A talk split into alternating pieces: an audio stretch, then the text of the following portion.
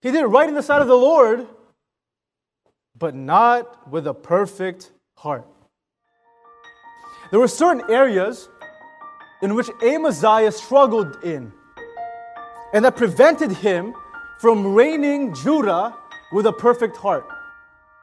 That prevented him from being all in for God.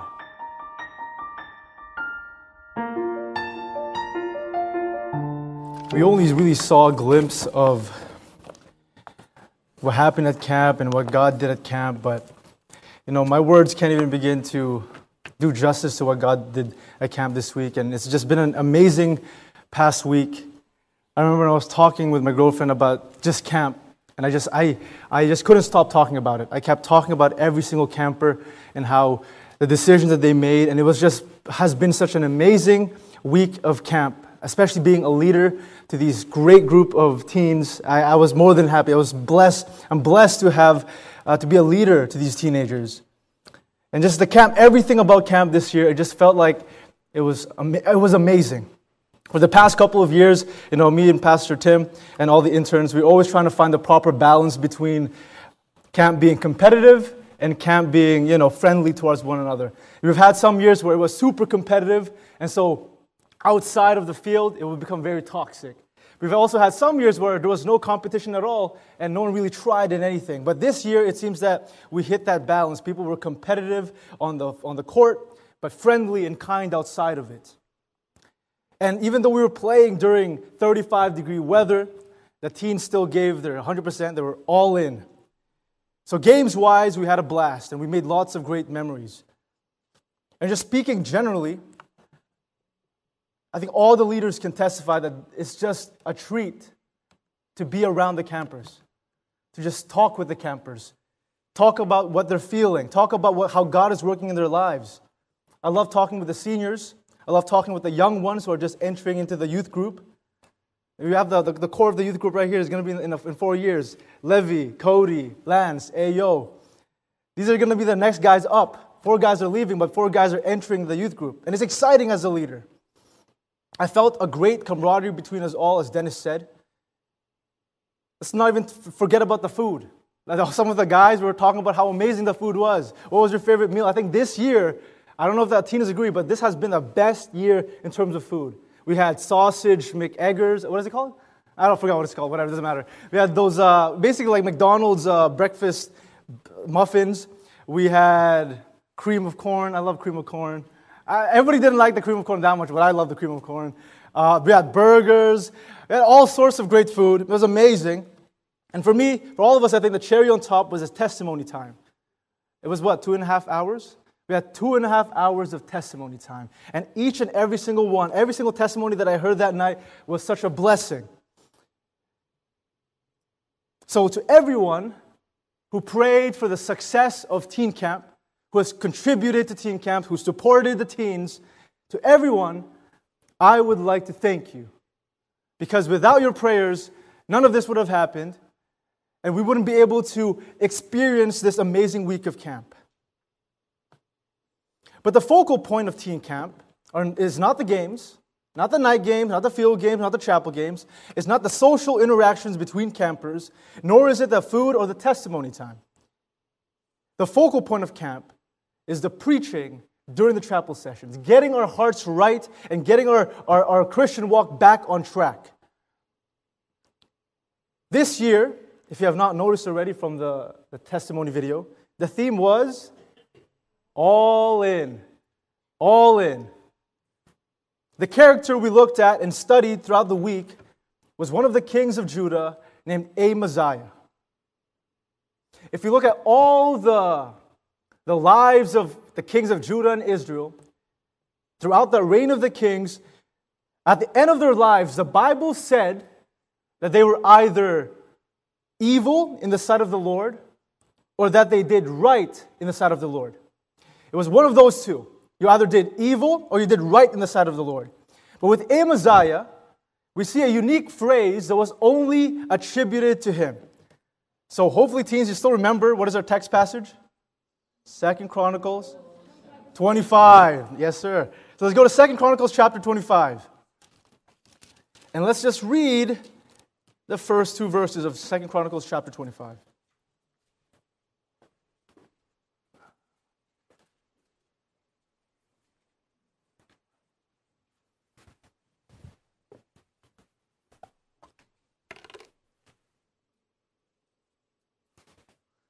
Okay, let's read verses 1 and 2. Amaziah was 20 and 5 years old when he began to reign, and he reigned 20 and 9 years in Jerusalem. And his mother's name was Jehoaddan of Jerusalem. And he did that which was right in the sight of the Lord, but not with a perfect heart. He did right in the sight of the Lord, but not with a perfect heart. There were certain areas in which Amaziah struggled in, and that prevented him from reigning Judah with a perfect heart. That prevented him from being all in for God. And so tonight, I'll be giving you the camp experience, the chapel, evening chapel experience, and we'll be going through the four areas of weakness that Amaziah had that prevented him from being all in for God. Let's open in a word of prayer. Heavenly Father, we just thank you for this Youth Sunday. And it's been such a great blessing hearing the youth sing, hearing their testimony, just even reliving some of the highlights of camp, hearing the testimony from Dennis and Andre. Lord, this past week you blessed incredibly. And I pray that we would just be able to be reminded of the things that we learned from camp. All of these things that Amaziah struggled with that prevented him from being all in. I pray that we would be reminded and for the adults to be encouraged by the, by the, the, the message that is about to be given. And I pray this all in your name. Amen. So on Monday night, Brother Patrick preached on Amaziah's first area of weakness. And now, mind you, for three of these four points, because Brother Patrick preached on Monday, uh, Brother Tadala on Wednesday, Brother uh, Pastor Tim on, on Thursday night. I can't do any of their messages justice. They preach their messages well. And so I can only really give you the general idea behind their points, behind their messages. But I won't be able to replicate. You will just have to come next year. But some of you can't. You're not allowed to because you're not teens. The first area of weakness, teens, what is the answer? Bad influence. Ayo knows all the answers. The first area of weakness was the bad influences that Amaziah allowed into his life. Now, mind you, Amaziah wasn't lacking in the good influences department. In his life, we see that he makes two major decisions. And in both of those times, God sent a, a prophet to help him in his decision making process. God was aware of the things he was about to decide, and God, from what we've seen, God uh, constantly sent prophets his way to affect his decision making. Godly counsel was provided and given to Amaziah, so he wasn't lacking in the good influences department. We saw the, well, the, the power of a good influence when it comes to looking at the life of Samuel in regards to Saul. I know we know Saul that he eventually went off the deep end, but in the beginning, the, the man who was there for Saul, that was guiding him, that was helping him with decisions, was Samuel. We see the power of a good influence. Amaziah had that. But nevertheless, instead of allowing himself to be influenced by the godly counsel, by God, by the, these prophets, he allowed himself to be influenced by something much more wicked. In Second Chronicles 25, Let's go, let's look at verse 14.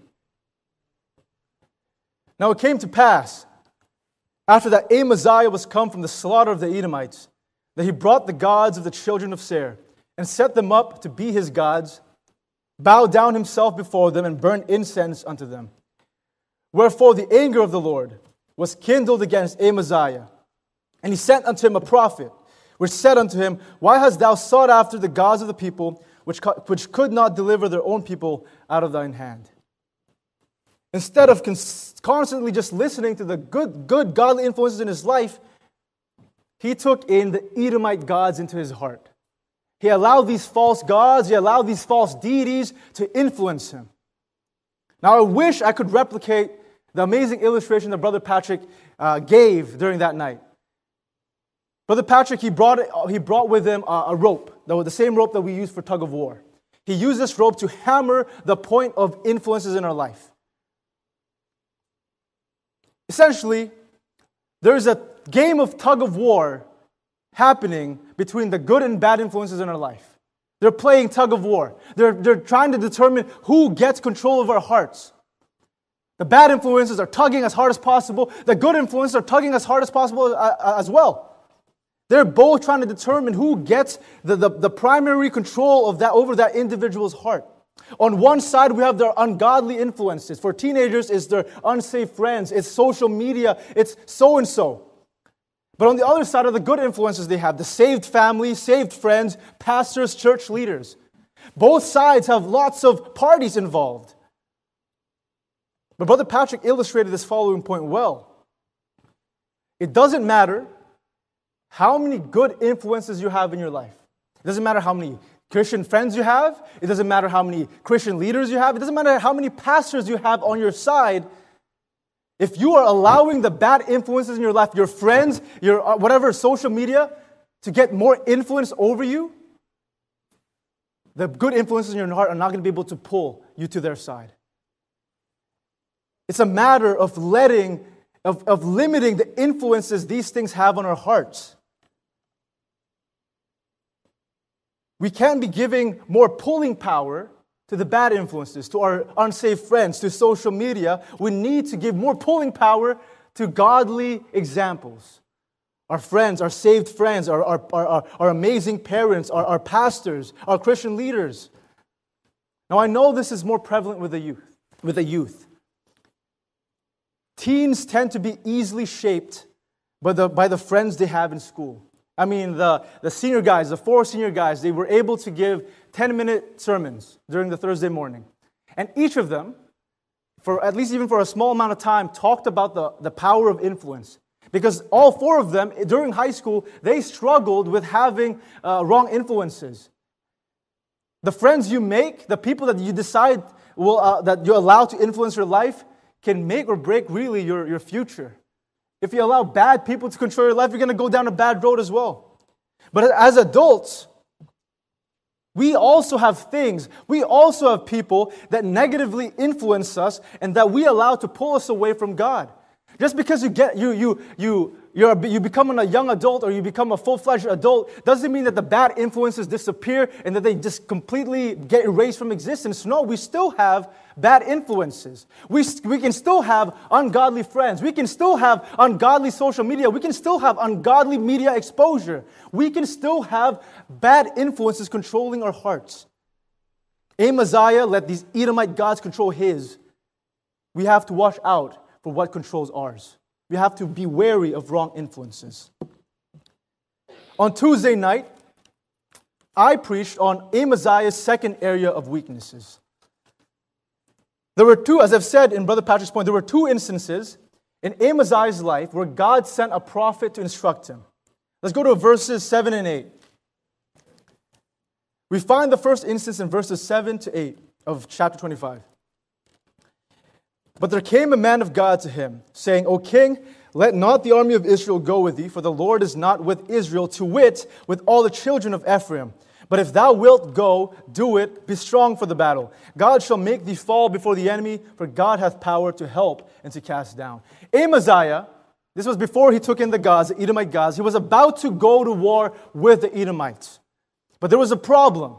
He was undermanned, he was understaffed. He only had 300,000 soldiers. In times prior, they had millions of soldiers, but at this low point in Judah's, uh, in, in, Judah's uh, history, they only had a, a, few soldiers comparatively.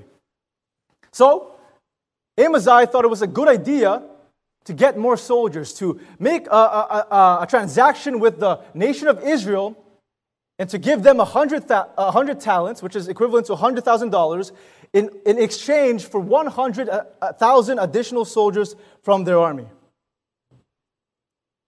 But this prophet was sent by God to advise Amaziah not to go through with his decision to work with Israel. Why? Well, we know how Israel was. Was there a single good king that came out of Israel? No.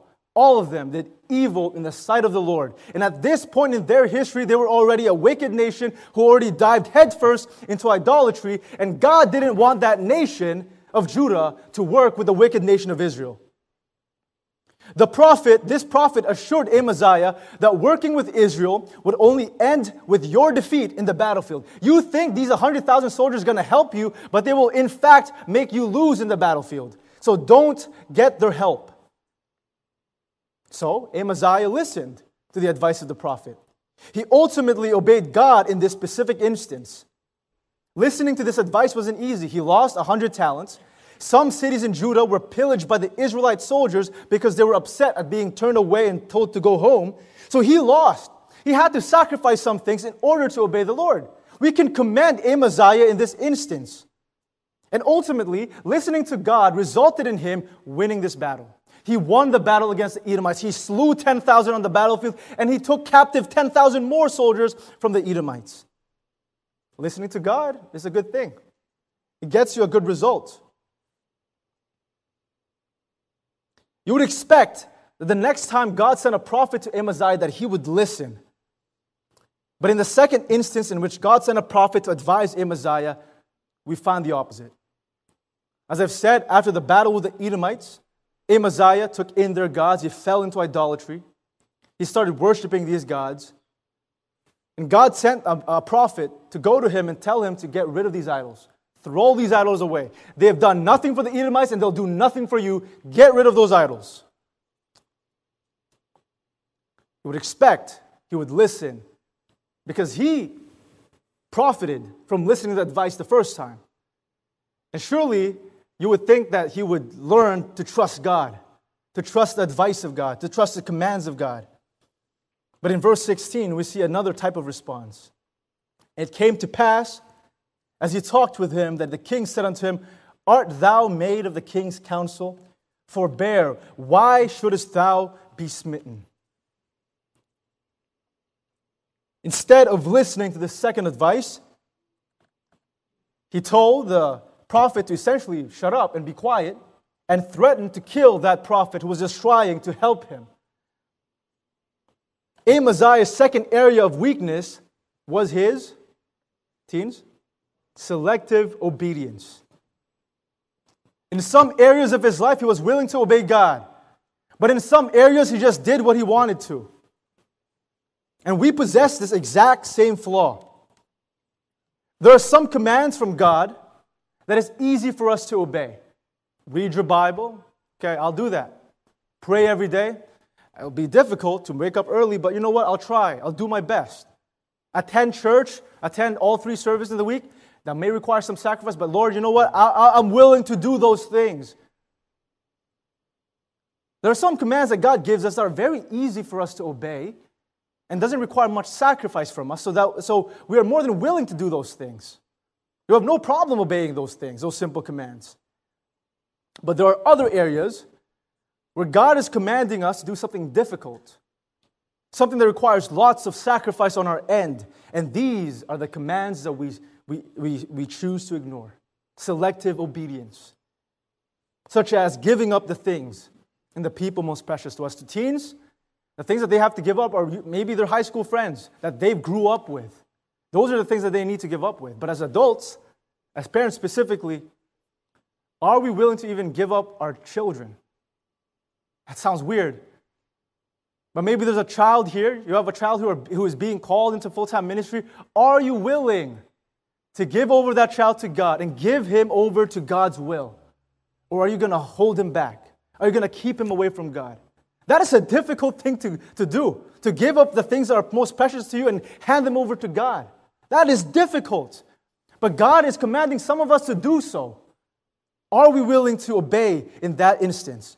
How about sharing the gospel with friends and family? I know some people, they're, we're, they're just very naturally uh, inclined to share the gospel with their friends. They, they, they find no fear in that. It doesn't require too much courage in their part. But I think for the most of us, sharing the gospel is difficult because with sharing the gospel comes the fact that we might be ostracized or we might be insulted, mocked, and excluded from those groups.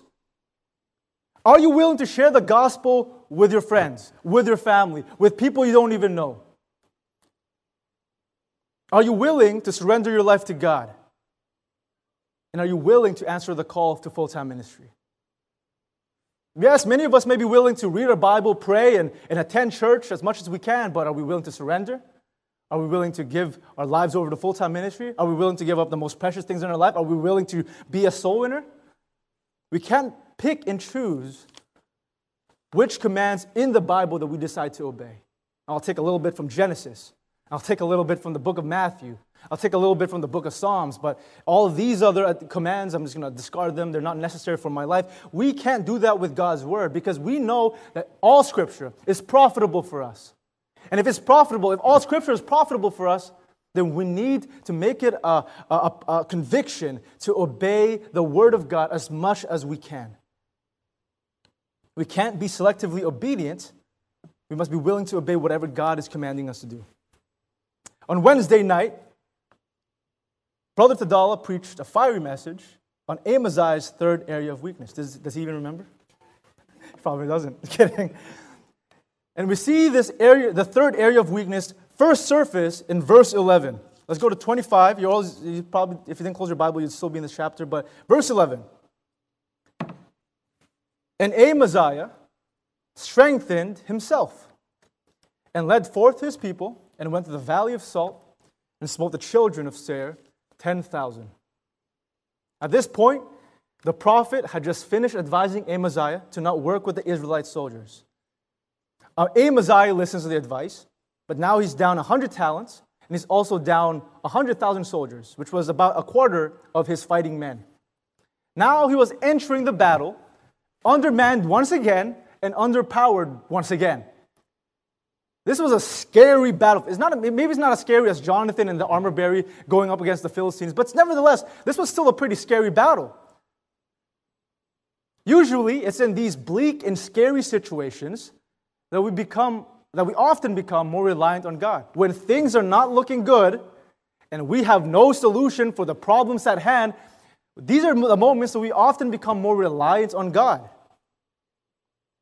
We get on our knees and pray even more fervently to God to help guide and empower us for the battles ahead.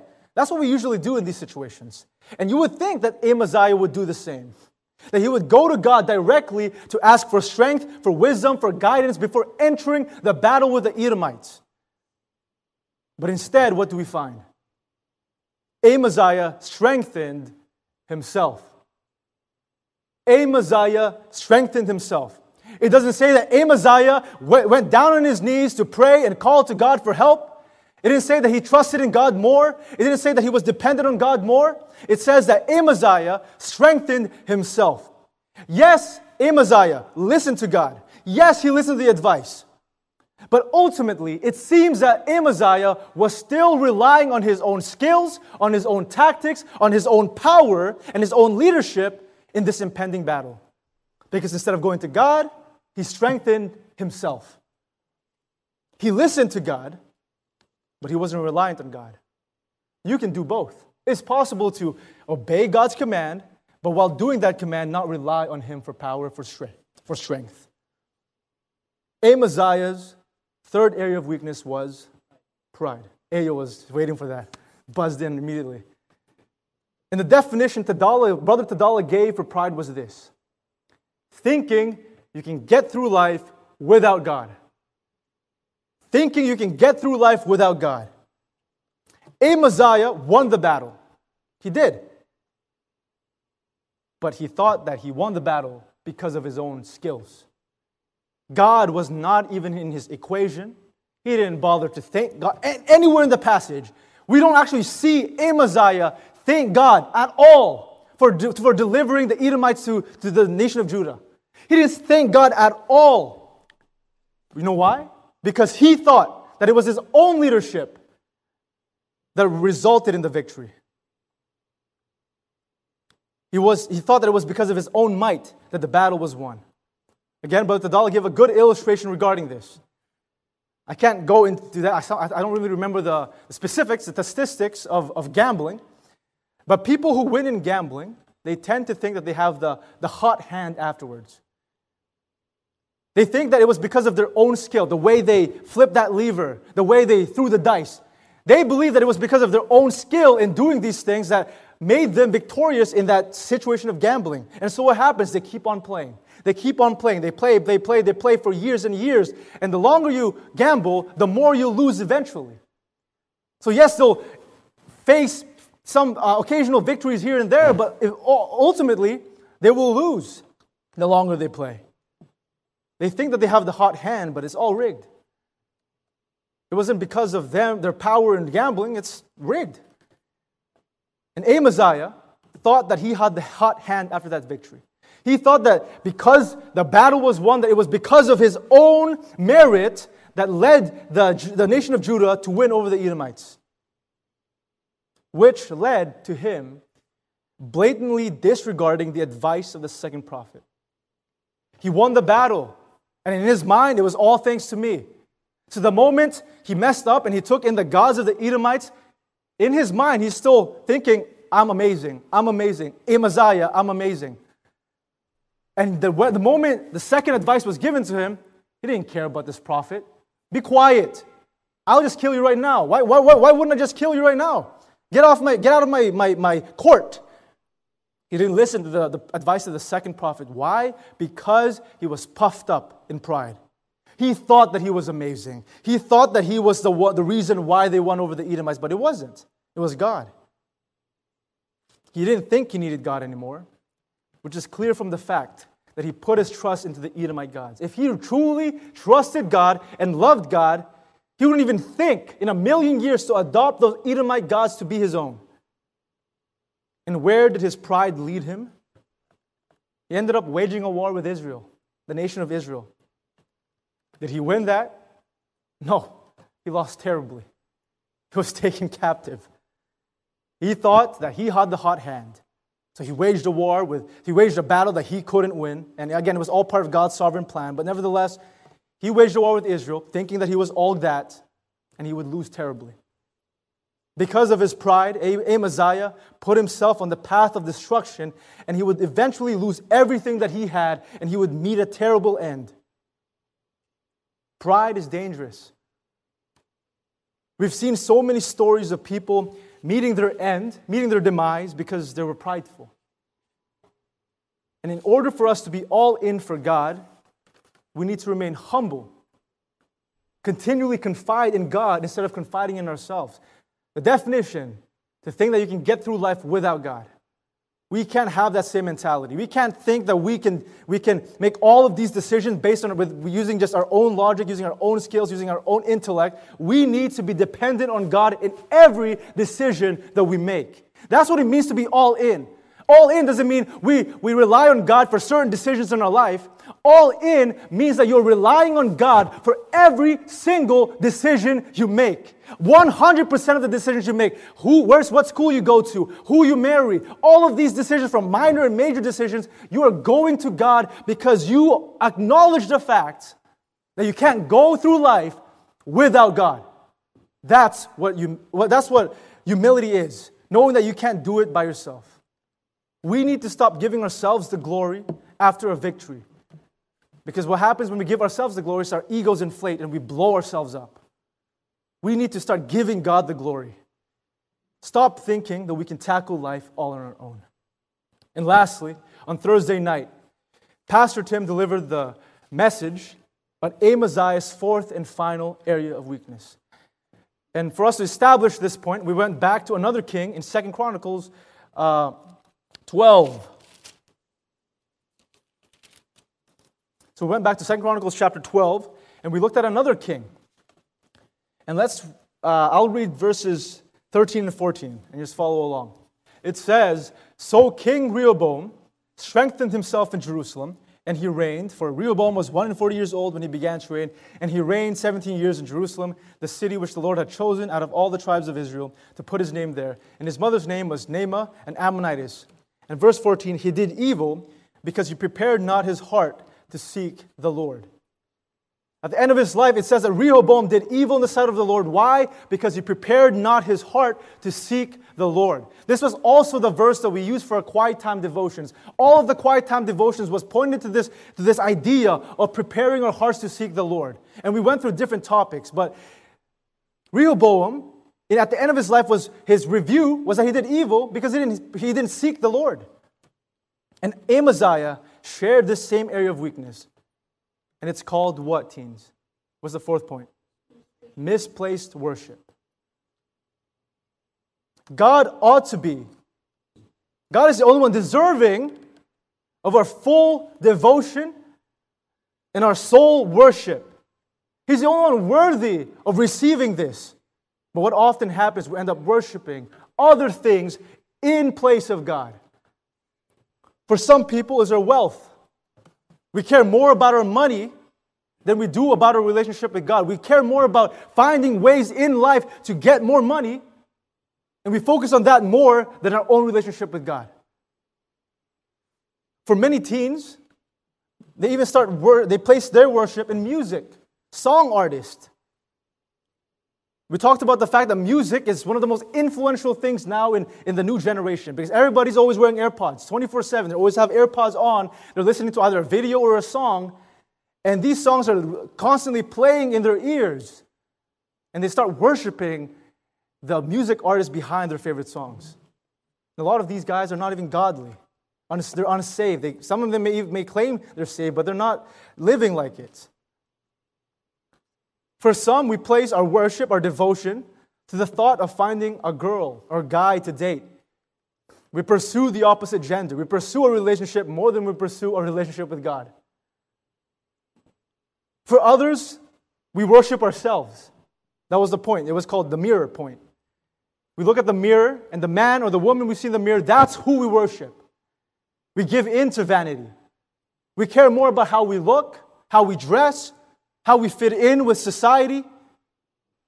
And when something good happens in our life, when we experience victory, who do we give glory to? We give the glory to ourselves instead of crediting that victory to God. And sometimes we can even start, this was the last point, we can even start worshiping our parents, placing our devotion to our parents. And don't get me wrong, Parents are vital, incredibly important in any child's life. But there's only one who deserves our sole worship, and that is God. We need to model our walk. We need to model our, model our talk, our character, and our actions after the example of Jesus Christ. It's fine to maybe look up to certain godly influences but in some areas, we can't, cop- we can't replicate their life completely because we'll also end up imitating their flaws, the character flaws that they have. If you want to imitate anybody, we ought to be imitating Jesus Christ, the only person who has set a perfect example for us to follow. Pastor Tim brilliantly illustrated this again with the, with the, the matter of taking a piece, it was hard to explain. I can't even do it without the paper. He, he could barely explain it to, the, to uh, Leland, I think. Leland could barely get it with the thing in front of him. So it's hard for me to explain it to you guys. Anyways, just know that Pastor Tim gave a great illustration. I just can't explain it and do it justice. But if we are going to follow anybody, don't follow, you know, we can look up to people, but ultimately, we have to follow and set Jesus as, our, as the example for, uh, for us to um, follow after, the, the footsteps that we, off, that we have to follow after. And in short, we see that Amaziah, the reason why that, that he wasn't all in for God was because he struggled with bad influences, he was selectively obedient, he had pride in himself, and he had misplaced worship. And these are the things that prevented him from serving with a perfect heart. We have the privilege of having an example of what not to do, of what not to follow from the life of Amaziah. And wouldn't it be foolish for us to fall for the same traps that Amaziah did, knowing already what would happen if we would do the exact same things that he fell for? In order for us to be all in for God, we need to make sure to deal with each of these areas of weakness. But honestly, it all boils down to this Is being an all in Christian something that you're even interested in? Is that something that you even desire? Or could you care less if you served God with an imperfect heart?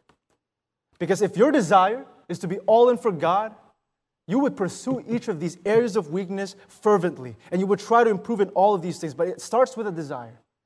And I pray that all of us tonight, teens, children, and adults, young adults, will strive to serve God with an all in heart. Let's close our eyes. I'm going to call up Pastor Tim to close us in a word of prayer. Thank you for watching the message today.